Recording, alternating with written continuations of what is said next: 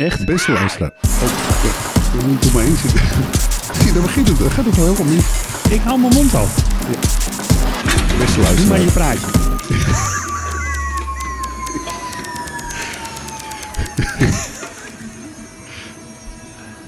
Beste luisteraar. Het is week 6 van 2024. Er is dit jaar al meer gebeurd dan in de afgelopen 10 jaar bij elkaar, denk ik. eh. maar dat gaan we allemaal niet behandelen. We gaan het hebben over de grafische industrie. Dat is veel belangrijker. Ik ben Alex Kunst. Nou, ik zit in ook Vlijmen. Ja, ik zit in Vlijmen in Brabant. Eh, carnaval staat hier echt op losbarsten, zeg maar. Ja? Jij zit in het gort en gort droge, nuchtere Alkmaar. Het, het Nou. Geen confetti te bekennen. geen confetti te bekennen. Ja, terwijl hier, Nee. ja, het is of, het, eh, of er een soort storm is, eh, is, is overgewaaid. Het regent confetti. Het regent. Ja, het is gewoon ongelooflijk. Ja. Eh, ik heb me laten vertellen, ik mag de bos, de bos straks alleen niet met een speciaal jasje en een geel-witte sjaal, geloof ik. Oeteldonk, hè? En klompen. En klompen, toch? Klompen? Nee. Ja? Oh. Nou, doe eens gek. Daarover een andere keer. Zo is het. Wij gaan het straks hebben over, eh over Habo de Costa en het. Eh, we gaan het hebben over de CAO. Eh, dat begint langzaam maar zeker te, te, rompelen, te rommelen en te, en te rammelen. En eh, nou ja, we gaan straks hebben. Nou ja, we gaan het over nog veel meer kleinere nieuwtjes hebben. Eerst wil ik het even hebben met jou over de actie van eh, Team Thursday. Ja, Hele leuke actie. Je had hem op, de- op de site gezet. ja. Vertel. Oh, ik. Ja. Nee, ja. Nee, ik had naar aanleiding. Wat zij doen dus is. eh, ze, ze zijn eh, niet blij met het feit dat Zwaanpriet Media feed is. Want, nou ja, dat weten we allemaal. Zwaanpriet Media was een hele bijzondere drukkerij die hele bijzondere boeken maakte. En zij ontwerpen boeken. En nou ja, nu is dat bedrijf omgevallen. En eh, dat vinden ze niet leuk. Want eh, daar konden ze altijd goed terecht om mooie boeken te maken. En toen hebben ze een posteractie bedacht. die wordt gedrukt bij NPN-drukkers. En die kun je aanvragen. Posters, ja, Ja. bestel lokaal. Dus ga nou niet steeds in het buitenland allemaal boeken bestellen en zo. Maar probeer de Nederlandse drukkers een hart onder de riem te steken. En ik heb daarvoor gebeld met Simone Trump van eh, Team Thursday. Zij is eh, grafisch ontwerpster. Ze maakt dus hele mooie boeken. En eh, want er stond onder andere in, wij zijn boos, stond er in, in, in het persbericht wat zij stuurde. Ik zei, ja, waar Ja. ben je nou eigenlijk boos over? Ja.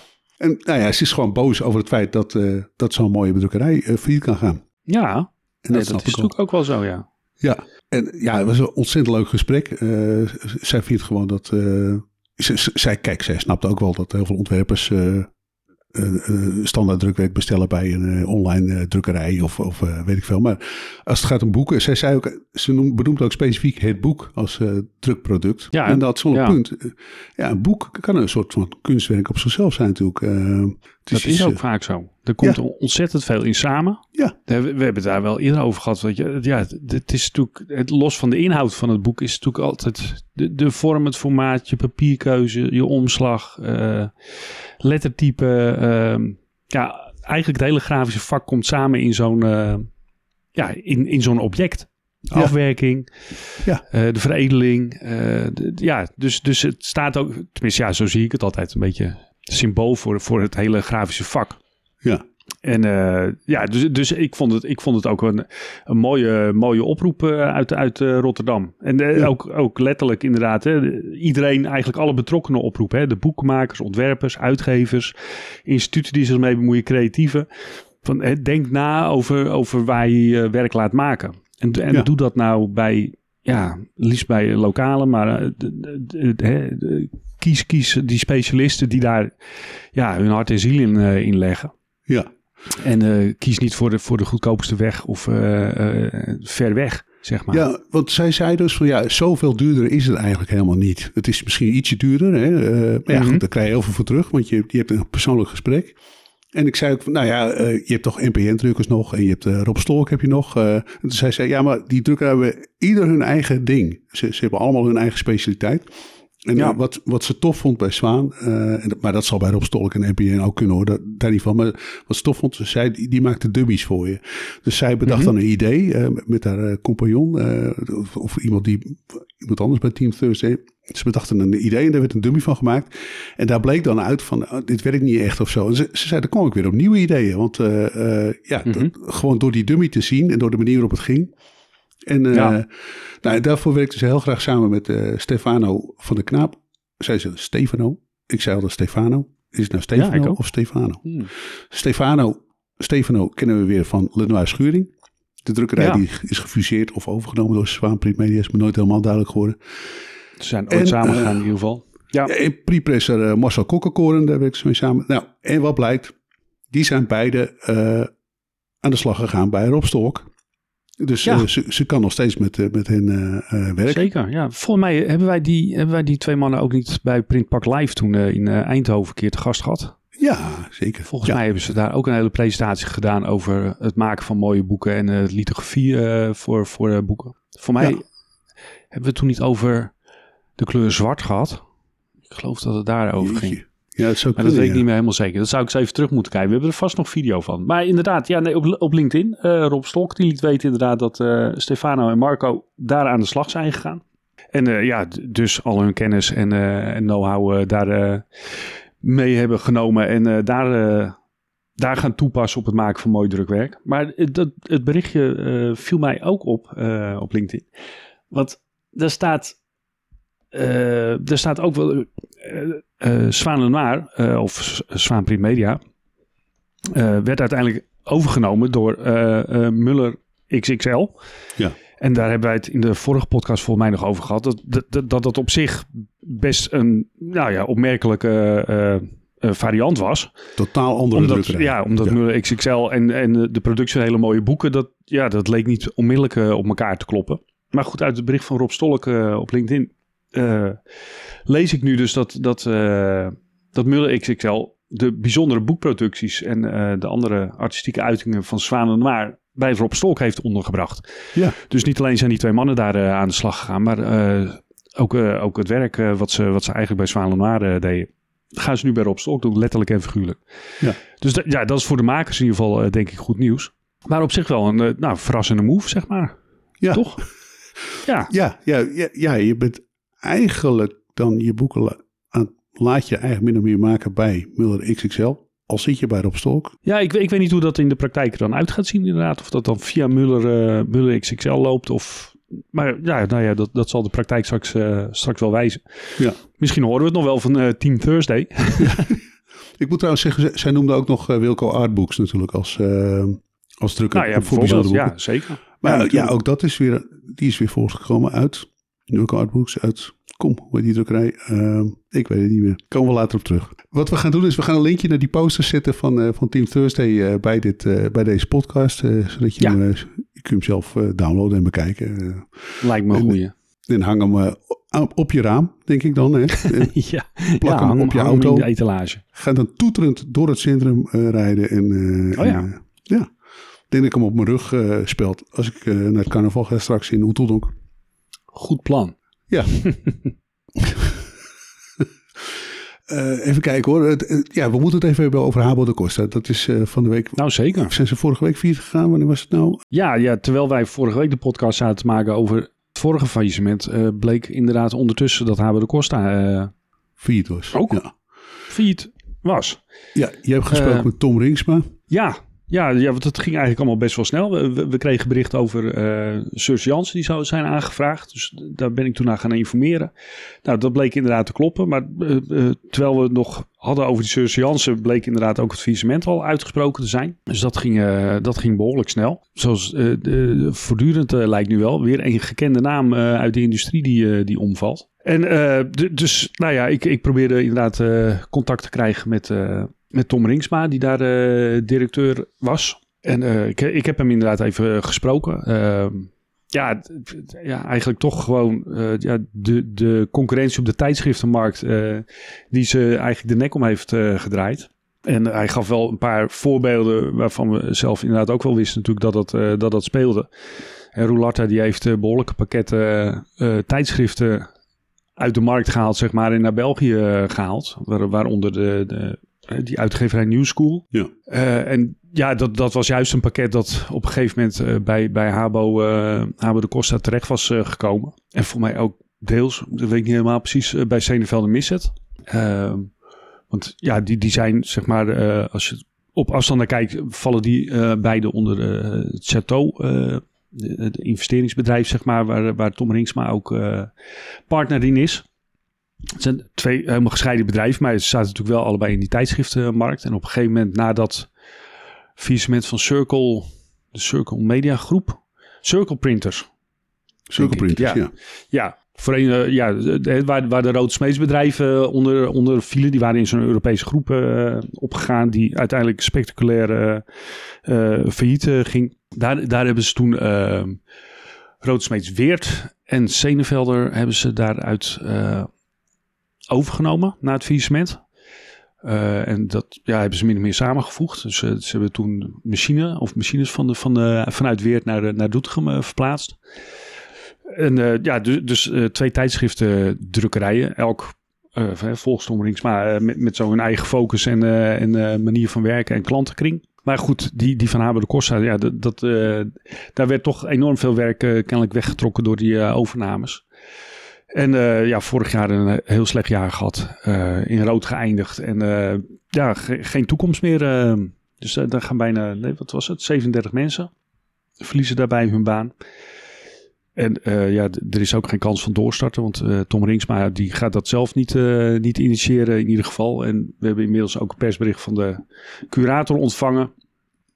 En ja, die geeft ook aan dat vanwege de negatieve exploitatie het, het bedrijf eh, gestaakt is. En er wordt door de curator ook niet voortgezet. Dus in dit geval gaat de curator ook niet proberen een doorstart eh, of een verkoop. Of, eh, dus ja, het, het is echt einde, einde oefening in Vianen. En ja, de, nou ja, je, je ziet, hè, we hadden het net al even over LinkedIn. Op het moment dat we dat soort berichten ook daar publiceren, krijgen we toch wel heel veel reacties daarop. Ja, ja, mensen vinden het echt, echt heel, heel naar. Dat, dat, eh, Ja. dat zie je. En eh, ja, mensen vinden het echt zonde ook. eh, mooi bedrijf.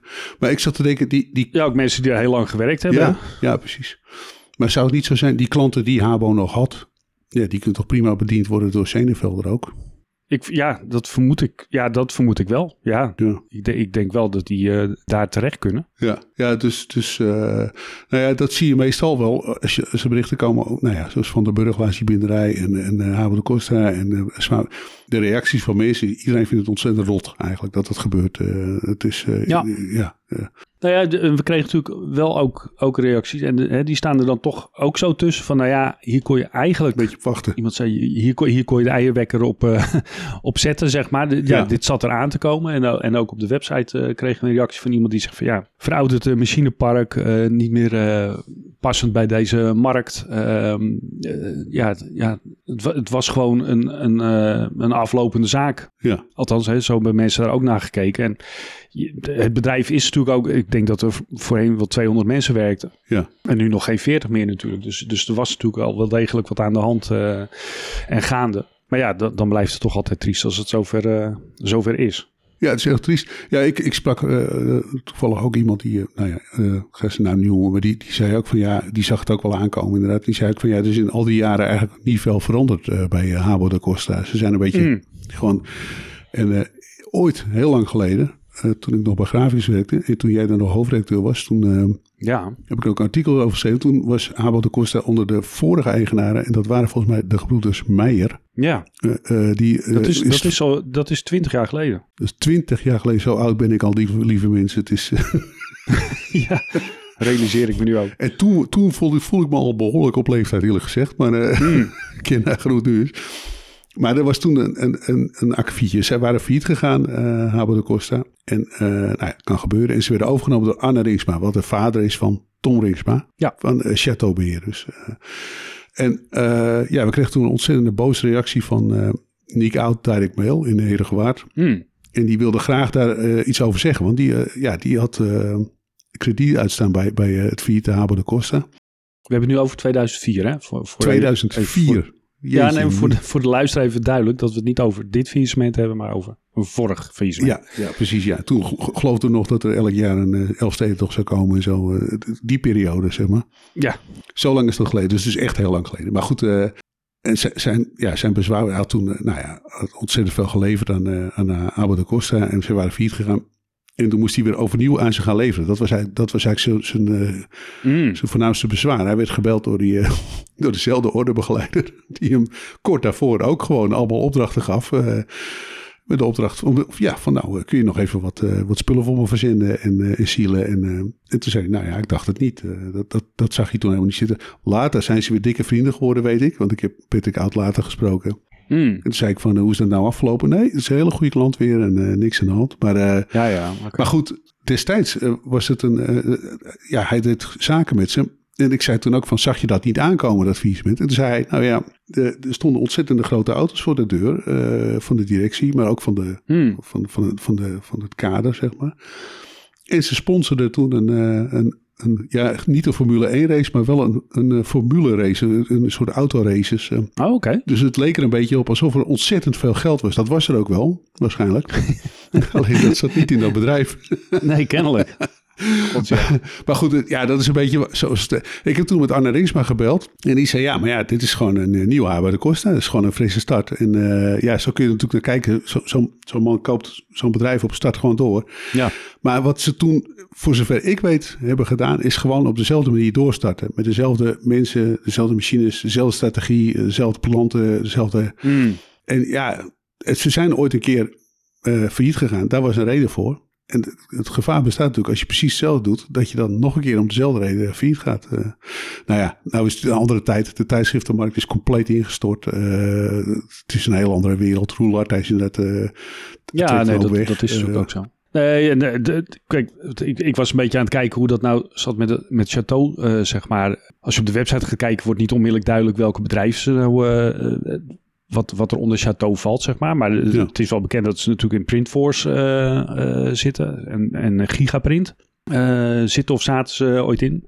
Maar ze, ze hebben ehm, op een gegeven moment ook, ik denk vijf, zes jaar geleden, hebben ze bladen gekocht, zeg maar uitgevers. Ja. Dus, dus ze hebben ook eigen titels en een eigen uitgeverij. Ik meen dat het FNL, FNL, oh. F ampersand L Media heet. Dus, dus ze hebben wel een aantal uh, uh, bladen ook onder zich, zeg maar. Die ze, nou ja, neem ik aan, bij, bij de eigen drukkerij ook onder. Nou, dus, zoals uitgevers natuurlijk, uitgevers met drukkerijen dat, dat doen. En wat je bij Roulata ziet, zeg maar, hè, dat die ook natuurlijk hele pakketten naar zich toe trekken. Hebben ze dat volgens mij daar ook wel geprobeerd. Dus, dus ja, nou ja, goed. Het, het, het heeft niet gewerkt, kennelijk. En dat, dat nee. begrijp ik ook een beetje uit de woorden van Tom, Tom Ringsma. Ze hebben ook nog wel met, met uitgevers gepraat. Zo van, om, om het hier in Nederland onder te brengen. Maar omdat hebben de kosten vooral... Of tenminste, dat begrijp ik eruit. Uh, bij, bij Senevelde doen ze vooral weekbladen. En, en grote titels, uh, zeg maar. En bij Hebben de Kosten meer maandbladen en dat soort uh, uh, titels. Ja. En die zijn veel makkelijker natuurlijk ook verder weg uit te besteden. Hè. Roepen Polen, weet ik veel. Ja. Het is, het is, daar kun je makkelijker Ja. mee wat verder weg gaan zitten dan dat die hele hè, dat, dat tijd nauwkeurige van hij moet wel wekelijks en op tijd. En eh, Ja. dat, dat is toch, daar, daar zit je dichter op, zeg maar. En eh, ja, het, het is kennelijk heel moeilijk om uitgevers dan toch te overtuigen om, eh, om het lokaal te doen. Om maar weer even terug te komen op de Team Thursday actie. Ja. Ja, dat, dit soort dingen zie je dus ook eh, ja, in, de, in, eh, in de tijdschriftenland. Drukkers kunnen daar natuurlijk ook een beetje zelf rollen. Ik heb, ik heb de laatste jaren weinig uh, uitgevers gesproken die in Nederland tijdschriften lieten drukken. Maar in het verleden weet ik wel, ja, dat, dat de liefde altijd wel van één kant kwam, zeg maar. Mm -hmm. De uitgever moest wel houden van de Nederlandse drukkerij om daar zijn spullen naartoe te brengen. Want die, ja. die drukkerij liet verder niks van zich horen. Uh, en dat, dat, dat, uh, ja, daar kennen wij wel een aantal voorbeelden van. En dat, dat kon rustig gewoon jaren duren voordat, voordat iemand een keer contact opnam met een uitgever of zo. Gaat het goed? Ben je tevreden? Ik heb een nieuw idee. zullen we samen nadenken over hoe je beter in het schap kunt liggen? Hoe je platboyen kan worden? iets speciaals kunnen doen? En ja, dat was, ik, nou ja, laten we zeggen dat dat afgelopen jaar niet zo is geweest. Maar toen, in, in die tijd dat, dat, dat we de schappen in de kiosken allemaal zeer klein zagen worden, zeg maar. Uh, want ja, laten we eerlijk wezen, vroeger kwamen er 120 titels per jaar uit. Uh, nieuw.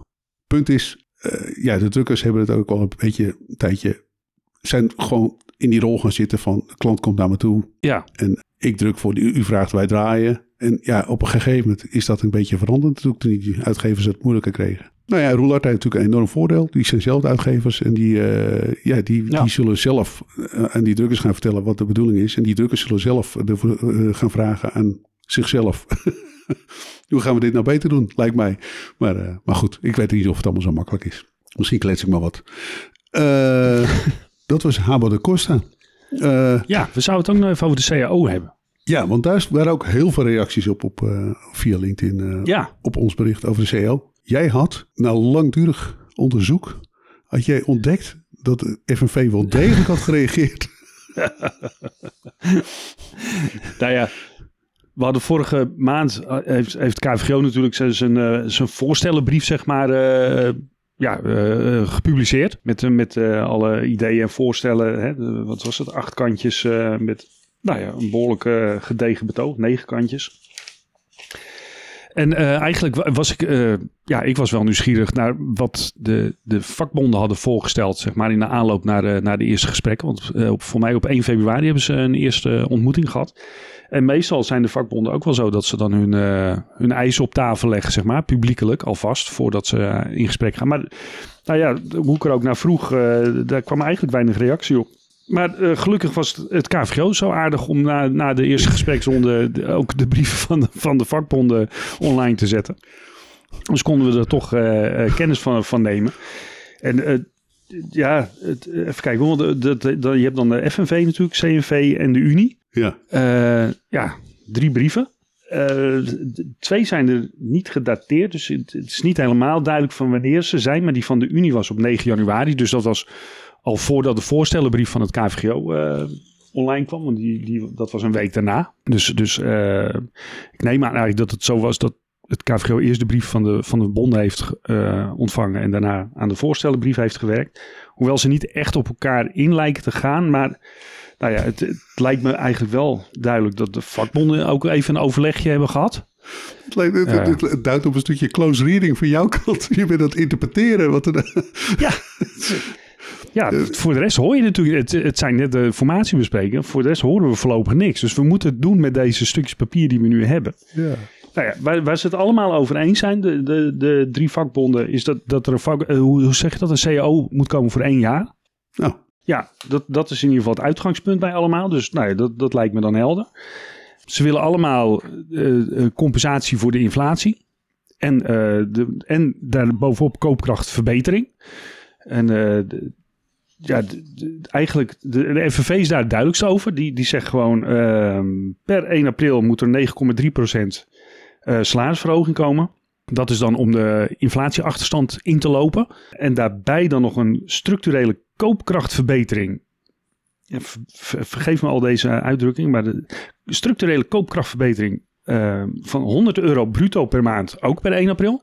Oeh. Dus die moet daar nog bij komen. En die andere twee vakbonden zijn er wat minder duidelijk over. De, de CNV die zegt tenminste koopkrachtherstel. En een realistische koopkrachtverbetering. Maar die hangen er niet echt percentages aan van of, of bedragen, zeg maar, in die, in die zin. En de Unie, dat, dat was, ja, die, die zeggen ook uh, minstens uh, het verlies aan koopkracht uh, repareren. En daarbovenop 1% koopkrachtverbetering. Dus, maar daar zat een soort, hoe zeg je dat, een bijlage bij. Kwam ik later achter. Uh, de, de Unie, die had een soort bijlage bij die brief zitten. Waarin, waarin dat toch ietsjes duidelijker wordt. Want ik dacht dat zij geen percentage noemden. Maar ze, ze hebben juist helemaal zitten voorrekenen hoe dat zit met die percentages. Er zit een soort tabelletje bij. Waarin ze de, de, de inflatie over de jaren heen hebben afgezet tegen de structurele verhogingen die in de CO voor de grafische media waren afgesproken. En dan zie je dat in 2021 was een inflatie van 2,7%, terwijl er een loonsverhoging van 0,9% was. In 2022 was er 10% inflatie en een verhoging van de CO-lonen uh, van 2%. 2023 was het 3,9% inflatie en de verhoging was 3%. En in 2024 verwachten we 3,8% inflatie en een, een loonsverhoging van 1,5%. En rekent de Unie dan dus uit dat er dus cumulatief opgeteld over die periode van 2022 tot 2024 20,4% inflatie is geweest. Of zal zijn geweest. En uh, dat daar een loonsverhoging van 7,4% tegenover heeft gestaan. Ja. En dat levert dus een, een, een gat van 13% op. Ja. En ik vermoed eigenlijk, het staat er voor mij niet met zoveel woorden, dat ze dat uh, tot inzet maken van de uh, onderhandelingen. Ja. Althans, er staat zo geredeneerd vanuit de ambitie en ook de traditie in Nederland om de contractloonstijgingen gelijke tred te laten houden met de inflatie. Ja. Nou, als die 13%, uh, als, als daar een gat van 13% tussen zit, dan willen ze dat kennelijk gerepareerd hebben. Dus ik ben heel benieuwd hoe dat eruit gaat zien. Klinkt, klinkt toch niet zo heel onlogisch? Ik bedoel, we, hebben echt Nee, dat heel lang, niet onlogisch. heel Zeker lang niet. loonmatiging gehad. Het, het is, eh, we, we gingen met z'n allen de economie sterker maken. We hebben heel lang loonmatiging gehad. Ja, Op een gegeven moment heeft de premier Rutte, ik weet niet meer wanneer, zelfs opgeroepen aan de bedrijven om eens wat loonsverhoging te gaan geven. Nou, ja. als, als een VVD-premier dat soort dingen gaat zeggen, dan moet je toch gaan denken, nou, kennelijk zijn de lonen wel heel lang gematigd nu. Eh, Ja, ja, Dus nee, ja. de- en dat voeren de vakbonden ook zeker aan. Hè? Dat- Ja. die, die, die oproepen ook. Maar goed, eh, we, we, we schreven hierover eh, op de website en later hebben we ook op LinkedIn daar eh, wat, wat over gepubliceerd. Ja, als je daar dan de reacties op ziet, dat, dat is natuurlijk wel opvallend. Ja. Er wordt toch, nou ja, hè, de, de- iemand roept, eh, nou dan, dan zullen er wel weer meteen een hoop grafische bedrijven in de problemen komen. Ja. Als we, als we dit soort loonsverhogingen gaan ja, dat is geen directeur. Dat is geen werkgever die dat roept. Dat is een medewerker. Nou, dat is een. Ja, dat is volgens mij een eigenaar. Ja, een eigenaar bij Multicopy. Oh, oké. Nee, dan, dan is het anders. Ja. Eh, ja, maar goed, kijk, ik, ik, ik snap het. We, we hebben het ook al twee, drie podcasts lang over eh, wie- er nu in viert is. En, eh, Ja, dus dus ik snap op zich dat, dat natuurlijk. Ja, die, die teneur, die stemming, die hangt natuurlijk wel een beetje van. Nou, wie is de volgende die omvalt? En, in dat licht kan ik me dan zo'n opmerking ook nog wel weer voorstellen. Maar je ziet inderdaad ook eh, een, medewerker bij, bij een eh, binderij, eh, volgens mij, die dan zegt van ja, dat is wel leuk, 9,3% erbij. Hè? Dat is wat de FNV dan voorstelt. Maar die vraagt zich ook af, kunnen werkgevers dat wel ophoesten, vooral in het grafische? Ja. Laat voor mij die 9,3% maar zitten. Ik ga voor baanbehoud. Ja. Dus, dus ook medewerkers in de grafische industrie zijn, ja, zijn toch ook wel huiverig voor dit soort dingen. Valt me dan op.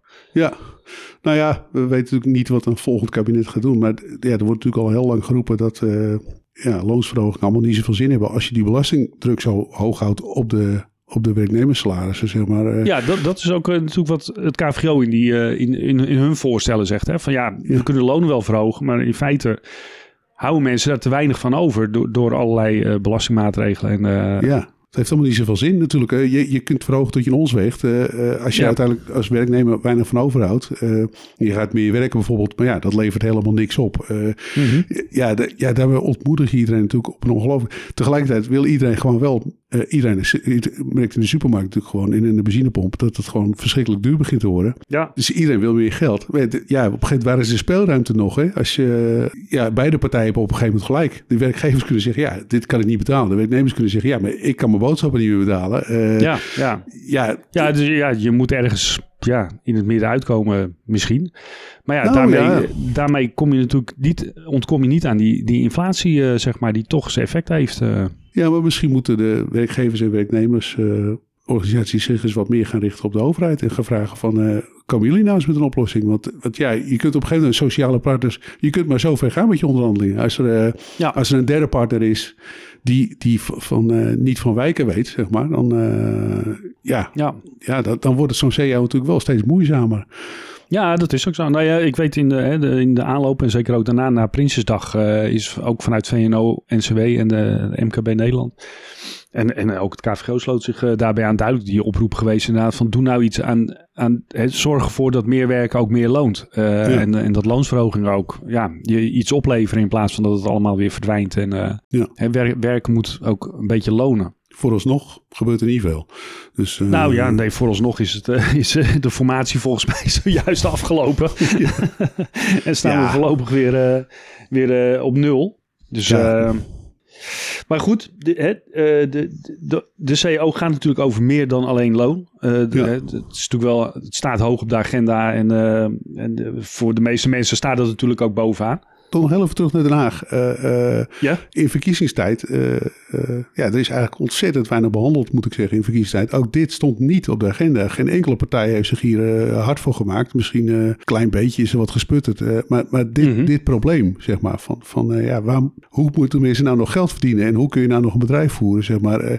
dat is eigenlijk, ja, iedereen zit maar over, wat was het, bestaanszekerheid, bla, bla, Ja, ik wil zeggen, bestaanszekerheid. Dat, dat is natuurlijk de, de, de, hoe zeg je dat, de grote de hoofdnoemer waar, waar dit allemaal ook Ja, maar dan zit, je denk ik. aan de, dan zit je aan de onderkant van de maatschappij, zeg maar. Die mensen die op een gegeven moment naar de, naar de voedselbanken moeten en weet ik veel. Mhm. Maar we hebben het hier gewoon over werknemers die gewoon eh, ja, een normaal salaris verdienen. En die zien gewoon dat ze minder overhouden aan het eind van de maand steeds vaker. En uh, totdat ze op een gegeven moment ook naar de voedselbank moeten. Uh, ja. En je ziet werkgevers die, die het hoofd niet meer boven water kunnen houden. Dus ik vond dit als het, het, de, de salarisafdrachten en de belastingen, de manier waarop dat nu gaat. Als zodanig heb ik niet teruggezien in de verkiezingen. Dus ik verwacht ook helemaal niet dat de partijen die nu nog om tafel met elkaar gaan zitten, daarover alsnog zullen gaan praten. Ja. Maakt niet uit wie er gaan zitten. Het is, het is gewoon geen onderwerp. Dus een oproep. grafici, alle landen, verzamelt u. Maak je er onderwerp van. Oké. nou ja, goed. Uh, misschien uh, wordt het een keer een onderwerp. Maar ik denk niet dat het uit de politiek komt. Ik denk dat het uit de maatschappij, ja, uit de, uit de sociale partners, die zullen iets moeten zeggen op een gegeven moment van, en niet alleen het KVGO, ook uh, FNV Kiem en ook, ook de Unie en ook CNV zullen moeten zeggen, dit moet anders. Want, ja, ja dat, dat, ik, denk, ik denk ook dat ze daar wel over eens zullen zijn. Ja, waarom niet? ik zie FNV ook al een beetje voorsorteren, zeg maar, op, en dat noemen ze ook letterlijk zelf zo, uh, toekomstige inflatieachterstanden. Ja. Uh, dus wat zij uh, opnieuw voorstellen, want voor mij hebben ze de vorige, ik dacht bij de vorige CAO en misschien die daarvoor ook al een keer ingebracht. Uh, de, ze, ze, willen de APC, de automatische prijscompensatie, invoeren. En dat is volgens mij een soort mechanisme wat ze ook in België hanteren. België weer, ja. Ja, de, ja dus ze kijken dan elke keer, ik meen in oktober, kijken ze naar de inflatiecijfers over een jaar. En uh, per 1 januari, de 1 januari die dan volgt op dat cijfer, zeg maar, uh, worden de lonen gecompenseerd voor de inflatie uh, die is opgelopen in de afgelopen periode. Dus, dus de lonen stijgen met, met het inflatiecijfer. Ja. Waardoor je dus automatisch, zeg maar, dan hoef je niet elke keer over dit soort dingen te onderhandelen. Maar dan is het gewoon een feit dat, ja, als de inflatie oploopt, dan, dan wordt het automatisch het jaar daarop gecompenseerd door, door loonsverhogingen. Dat is volgens mij de vorige keer heeft hij dat ook niet gehaald. Uh, uh, nee, dat gaat ook nu niet gebeuren. Nee, het zal, dat zal inderdaad lastig. Ik, ik denk inderdaad, voor mij geldt het in België gewoon overal. Voor iedereen bedoel ik. Dus dat is gewoon, ik denk, een soort landelijke afspraak. Dus daar zouden we eens in moeten duiken hoe dat daar eigenlijk precies zit. Ja. En ik weet niet of dat gaat voor, voor sectoren dit af te spreken. Maar misschien zijn er al sectoren waarin het werkt. eerlijk gezegd weet ik dat niet. Uh, maar het geeft natuurlijk wel een soort zekerheid. Ik bedoel, iedereen weet waar hij aan toe is. Dat is wat het is. En ja, ja uh, daar hoef je dan in ieder geval niet meer over te onderhandelen. Laat ik het zo zeggen. Ja. Nou ja, ook, ook uh, dit vraagt allemaal om meer Europa, zeg maar. Ja. Ook dat zit er echt niet aan te komen. nou, nee, ja. Dat is zo, precies tegenovergestelde gebeuren. Dus, uh, tijd tegen te zitten, inderdaad. Uh. Ja, als je een eerlijke speelveld wil hebben op internationaal vlak, dan, ja, dan zul je meer moeten samenwerken als Europa en meer met elkaar moeten afspreken. Terwijl we, ja, de kiezer, als we maar even mogen noemen, uh, die wil juist minder samenwerking. Dus uh, ja, ja, dat is, uh, ja. gaat niet gebeuren. Nou. nou. ja, ja, en meer samenwerking. Nou ja, de, de, de vakbonden werken, als je de brieven zou lezen, redelijk samen. er komen veel ja. dingen komen in alle brieven wel voor. de, de hoge werkdruk, duurzame inzetbaarheid. Ehm, wat me opviel was bijvoorbeeld bij zowel, uh, zeg ik dat goed, CNV als FNV gaat het over de ongelijkheid tussen uh, de beloning voor vrouwen en mannen in de grafische industrie. Hmm. Dus daar, daar, daar maken ze een punt van.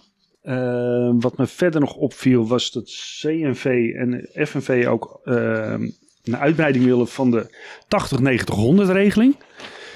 Die moest ik even opzoeken, want dat weet ik zo gauw niet. Maar dat zijn ja. voor de, wat oudere werknemers, die kunnen dan 80% van hun normale, uh, hoe zeg je dat, uh, uren gaan werken. Dan worden ze voor 90% voor betaald. Terwijl het pensioen voor 100% uh, blijft worden aangevuld. En de, dus, dus dat is er om ervoor te zorgen dat oudere werknemers wat minder kunnen gaan werken naarmate ze richting hun pensioen gaan. En dat willen ze eigenlijk iets verder uitbreiden ik meen tot, tot 60. Uh, dat dat op je 60ste begint, zeg maar. Maar ja, en daar hadden we het de vorige keer natuurlijk al over. Dat in die KVGO-voorstellenbrief stond daar eigenlijk juist. Hè, dat was onder het kopje zijinstromers. Van ja, daar zijn we heel blij mee met al die zijinstromers. Maar dan zijn ze ingestroomd. En dan gaan ze ook meteen gebruik maken van dit soort regelingen. En dan. Uh, ja. Dus Ja, ik, ik, vind het als, ik vind het regelingen met een, eh, met een bijsmaak. Het is, eh, ik, ik snap het wel. En ik, als je tegen je pensioen aanloopt, dan wil je natuurlijk nog veel meer regelingen. En dat, ja, een hoop eh grafici lopen tegen een pensioen aan. Die zeggen, nou, geef me nog meer vrijdagen. ja, Maar ja, het is natuurlijk wel zo, die mensen die geen werk hebben en die een baan zoeken, ja, da- daarvoor is dit natuurlijk, die zijn kansloos. Want Ja. de werkgever zegt nog van, hey, ik neem een 50-plusser of zo. Hey, you paraplu, je hebt veel te veel recht opgebouwd. Dus ja, dat is ja, eh, nou ja, goed. lastig. Ook, ja. Nou ja, eh, wat viel me nog meer op? Eh FNV en CNV hebben het allebei over internationale solidariteit tussen vakbonden en, en werknemers. Dus die willen daar een extra potje voor, voor, voor inrichten. Vond ik nog wel sympathiek bij CNV. Die willen ook eigenlijk eens kijken of ze een groene twist kunnen geven aan de arbeidsvoorwaarden.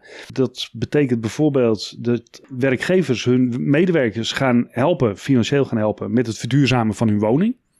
Dus je, kan een soort eh, stimuleringsregeling eh, gaan, eh, gaan bedenken. Die, hè, die werkgevers initiëren en dan hun werknemers helpen om duurzamer te gaan wonen. Nou, interessante gedachte.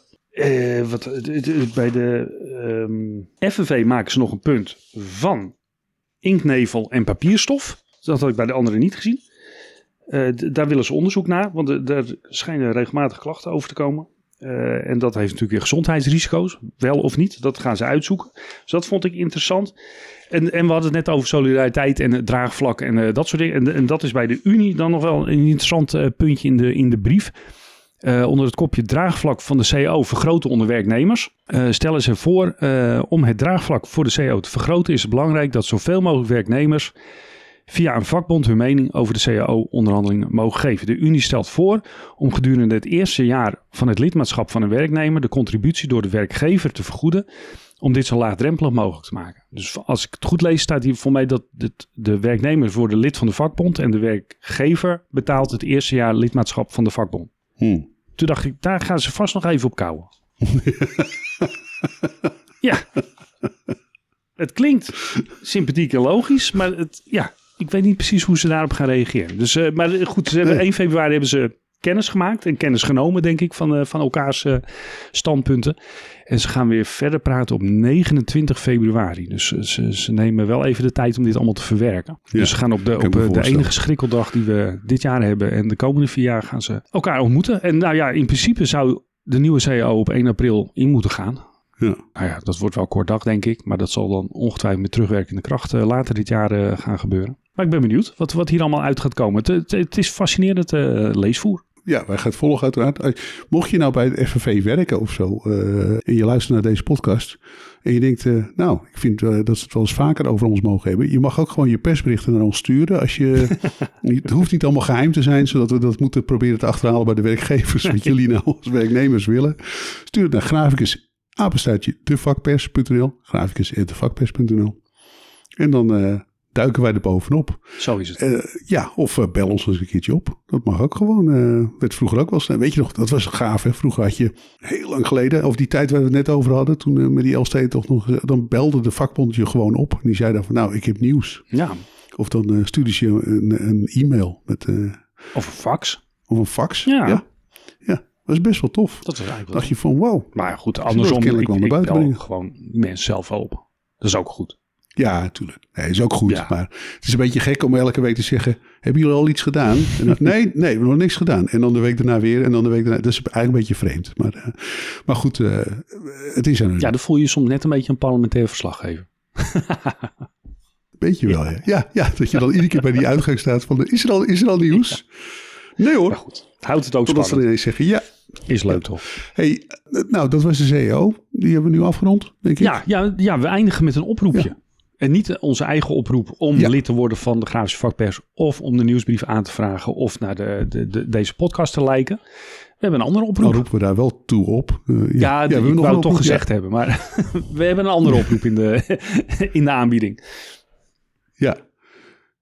Ja. Eh, ja, het Apple Museum. Ja, hoe heet het ook weer voluit? Eh, ik heb de website nu even niet voor me. Die zoekt een Linotronic ja, setmachine. Ja, er, er komt in Utrecht, en dat zit er al een tijdje aan te komen, een Apple Museum. Dat is een initiatief, als ik het goed heb begrepen, van de, de, de eigenaar van AMAC.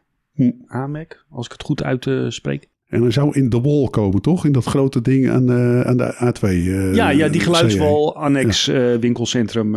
Daar, daar moet een Apple museum komen. Als ik het goed heb, het grootste van de wereld zelfs. Wauw. Ja, met allerlei, nou ja, Apple, Apple bijzonderheden. En we kregen bericht van Henk Gianotte. Ja. die een oproep doet, want het, ja, het is, het is een leuke, leuk initiatief.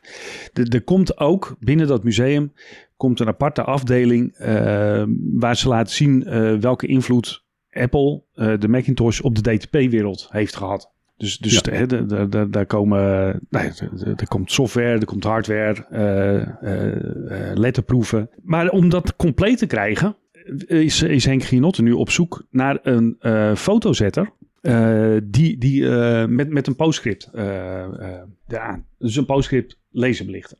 En die heette de Linotronic, van, dat was van Hel. En die, die ontbreekt eigenlijk nu in dat museum. En volgens Henk is daarmee eigenlijk de collectie niet compleet.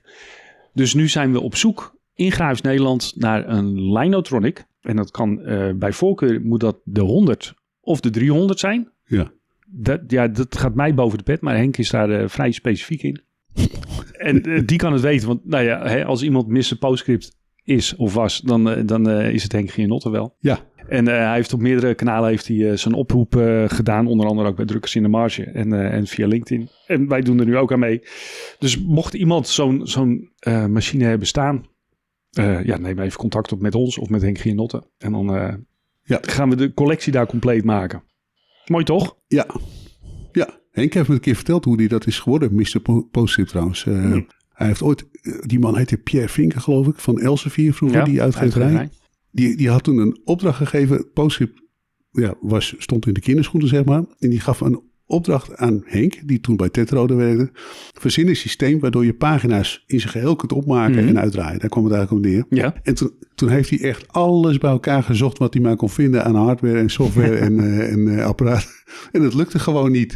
En toen kom je erachter dat het dus kwam met, uh, met PostScript. En, ja. en, en sindsdien, hij begreep toen eigenlijk, omdat hij ja, tot het uiterste was gegaan om, uh, omdat die Pierre Vinken zei het ook even, het kan me niet schelen ik, hoe lang je erover doet, wat je ervoor moet doen.